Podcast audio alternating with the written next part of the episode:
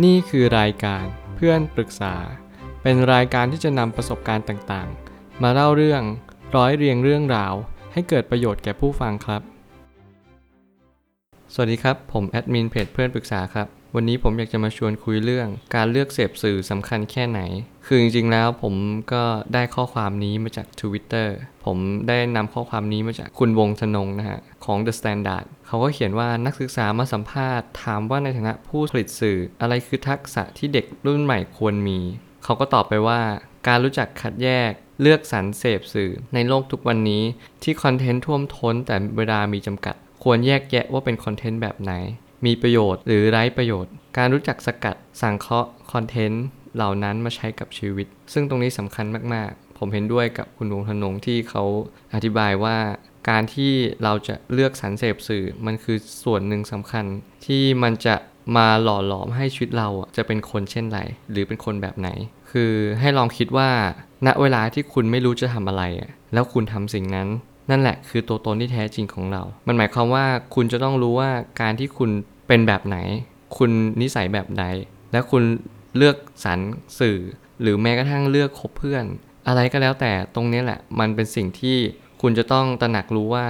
มันคือตัวตนของคุณจริง ๆ บางทีคุณเลือกเสพสื่อที่ไม่ค่อยดี ไม่ค่อยมีสาระ ใช่ มันอาจจะต้องยอมรับว่าคุณเป็นคนที่ไม่ค่อยมีสาระ แต่ก็อย่าเพิ่งท้อใจ เพราะว่าสุดท้ายแล้วเราก็ต้องเข้าใจว่า การที่เราจะมีชีวิตดีๆ สักครั้งหนึ่งในชีวิต มันสำคัญมากๆ คือเราต้องพินิจพิจารณามัน เราต้องกลั่นกรอง เพราะจิตเราไม่ค่อยดีอยู่แล้ว ก็คือหมายความว่าก็คือภาษาธรรมะก็แปลว่าเรามีกิเลสอยู่ในตัวเอง คือการที่เราจะมีสิ่งที่ดีอะมันต้องฝึกพอสมควร การให้เราเลือกสรรเสพสื่อไปทางที่ดีอะมันก็ต้องใช้ระยะเวลาพอสมควร เพราะว่าบางทีเราไม่รู้ว่าเราจะตามหาอะไรในสื่อ คนเขานำเสนอสื่อเขาก็อาจจะไม่ได้คำนึงว่าเราจะต้องการอะไรให้เป็นประโยชน์หรือเปล่า มันก็เหมือนกับคนทำอาหาร คนทำอาหารจังฟู้ดเขาไม่จำเป็นต้องมานั่งคิดว่า คุณได้กินอะไรดี ๆ หรือเปล่า เขาแค่สนใจว่าคุณชอบไหม คุณโอเคกับมันหรือเปล่า แล้วเขาสามารถขายได้ไหมประมาณนี้แหละ คือมันก็เหมือนอาหารที่ไม่ค่อยดี หรือจังฟู้ดที่เขาไม่คำนึงว่า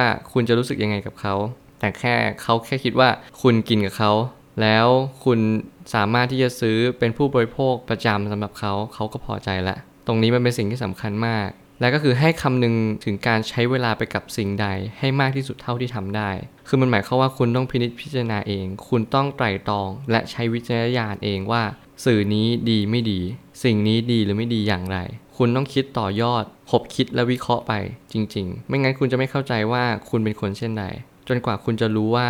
การที่คุณเลือกเสพสื่อในแต่ละวันแหละ มันคือสิ่งที่หล่อหลอมให้คุณเป็นจริง ๆ คุณจะเป็นคนตามที่คุณเลือกที่จะใช้เวลาไปกับมัน ซึ่งตรงนี้ไม่สามารถหลีกเลี่ยงได้คำพูดที่ได้ยินบ่อยๆ และในข้อความในหนังสือที่เห็นประจำคือ คนที่คุณเลือกคบจะมีสิ่งที่คล้ายตัวคุณอยู่เสมอ เป็นสิ่งที่ไม่น่าเชื่อเหมือนกันว่า เราจะมีนิสัยที่คล้ายคลึงกับเขา หรือว่ามีเป้าหมายชีวิตที่คล้ายกับเขามากๆ ตรงนี้แหละมันทำให้เรารู้ว่า เราควรจะพินิจพิจารณาเพื่อนรอบตัวเรา ว่าเขา กำลังเลือกหนทางใด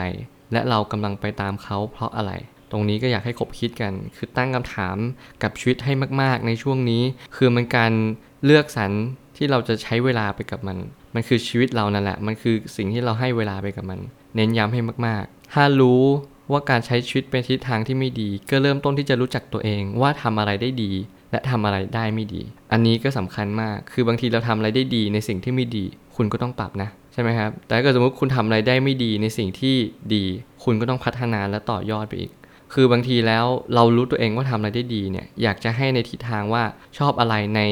สิ่งที่เรียกว่าชีวิตประจำวันมากกว่า อย่างเช่น ชอบดูหนังชอบฟังเพลง เราสามารถที่จะพัฒนาเราได้ไหม การดูหนังเนี่ย สมัยนี้เราก็มีหนังคือเรียกสื่อมากมากมายทำให้เราสามารถที่จะเสพสื่อได้เกือบทั้งวัน ผมคิดว่าการที่เราจะเสพสื่อตรงนี้แหละ มันทำให้เราคิดต่อยอดว่าหนังเนี่ยมันต้องการสื่ออะไรเราจริง ๆ อยากให้เรากลั่นกองให้ได้ผลึกเอามาให้ได้ อย่างเช่น หนังเรื่องนี้สอนให้รู้ว่าเขา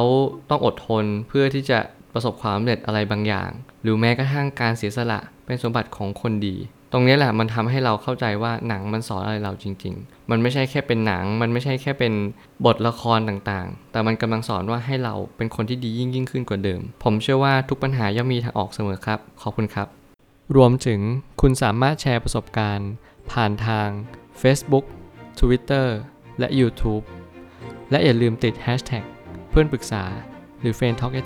ด้วยนะครับ